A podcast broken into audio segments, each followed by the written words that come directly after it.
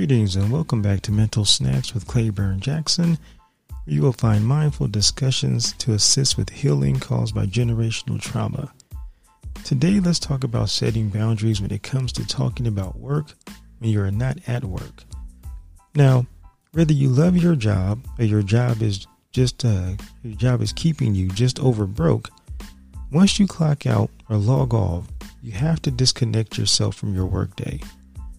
See, most jobs are eight hours a day, but if you count the time that you spend in the morning getting ready mentally and physically, and then the amount of time that you spend talking about issues at work with somebody that doesn't work with you, they don't work there, they can't help you with the actual issue that you're having at your job, and before you know it, you've spent about 10 to 12 hours a day focused on your job. Now, please understand, you are not getting paid for worrying off the clock. Your job has many other people that can and will do your job, whether you're there or not.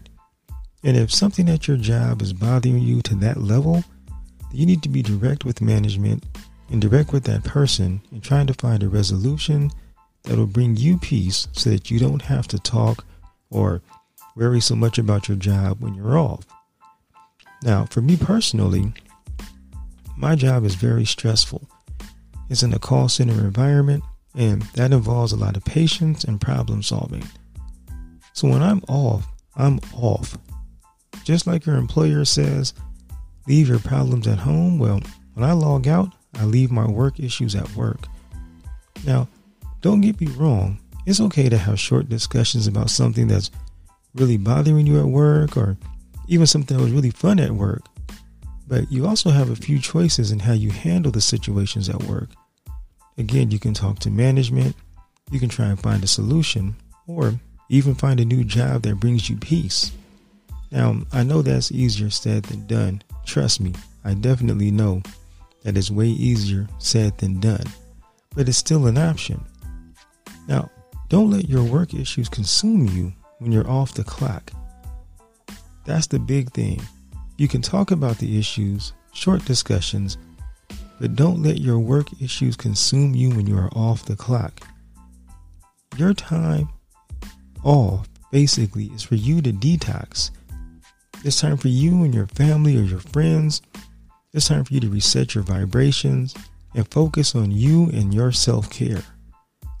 So, I'd like to share with you a few tips on how to not take your work home with you and hopefully this will help somebody out there. But first, let's really start working on normalizing not talking about work when you're off from work to the point to where it consumes you and you never get a chance to detox from the gig before you have to clock back in.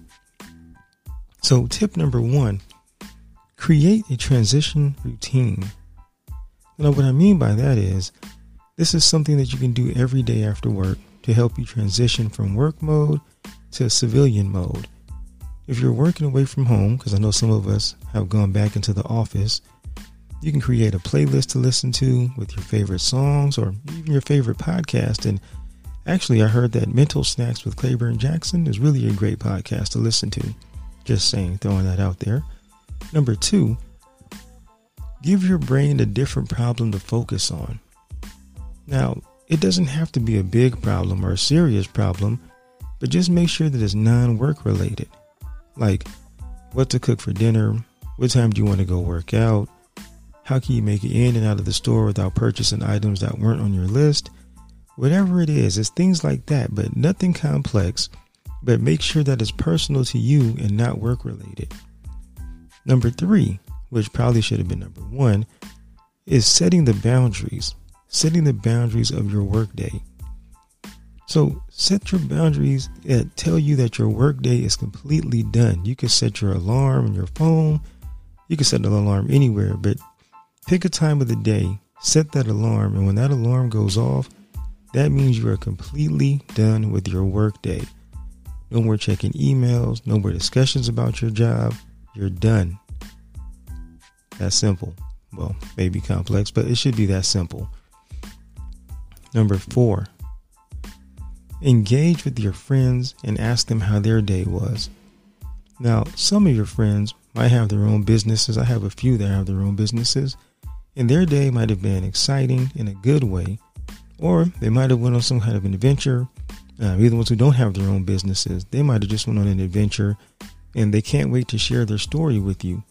But, and I say but, a big but, do not try to tie your bad day at work into their story by picking keywords or phrases that they might say, and then all of a sudden you're like, oh, that's like when so and so did such and such at my job, and then blah blah blah blah blah. No, no, no. You called them to help you transition back into civilization. Don't cloud the story with your work issues. And number five, number five is my personal favorite.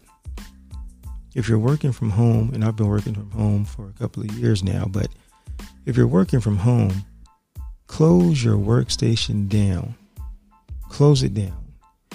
So for me, when I shut down, I shut down my workstation to the point to where I log off. As soon as I log off, I slide my keyboard, my mouse, my notepad, anything that was work related underneath the monitors, which have already been turned off. I slide everything under and out the way. So my workstation is set up to where half of it is for podcast and study and personal use, and the other half of the desk is work related. That side of the desk that's work related is completely black, completely shut down. I don't even look at it again until Monday. And when I do look at it on Monday, it's roughly probably 30 minutes before it's time for me to start work. Might be a little bit sooner because sometimes I sit my laptop there to pull up my morning workout, my morning routine, and then I might see out the corner of my eye. Dog it. But either way, I don't even look at it or deal with it until Monday. So I hope some of this helps you, as it has helped me, some of these tips that I've learned. Um, hopefully, it helps you out there too, because I know by following these steps, it's truly helped me. Remember, today's problems at work are not tomorrow's problems. They might be, but if they are, trust, they'll still be there when you come in tomorrow. You have five days of work you only get one full day to play. I'm not going to sing you the song about Saturday, but that's the only full day to play. And then Sunday comes, you're back to getting ready for your job. And again, trust me, whether you worry about those issues or not, they will be there for you on Monday. So when you're off from work, enjoy your favorite activity, enjoy your favorite people, and again, normalize not talking about your job when you are off. It's your boy Claiborne Jackson. Mental snacks. Like, comment, share, support. And again, I thank you. Thank you for the support that you've already given me now. Couldn't keep doing it without y'all. Peace.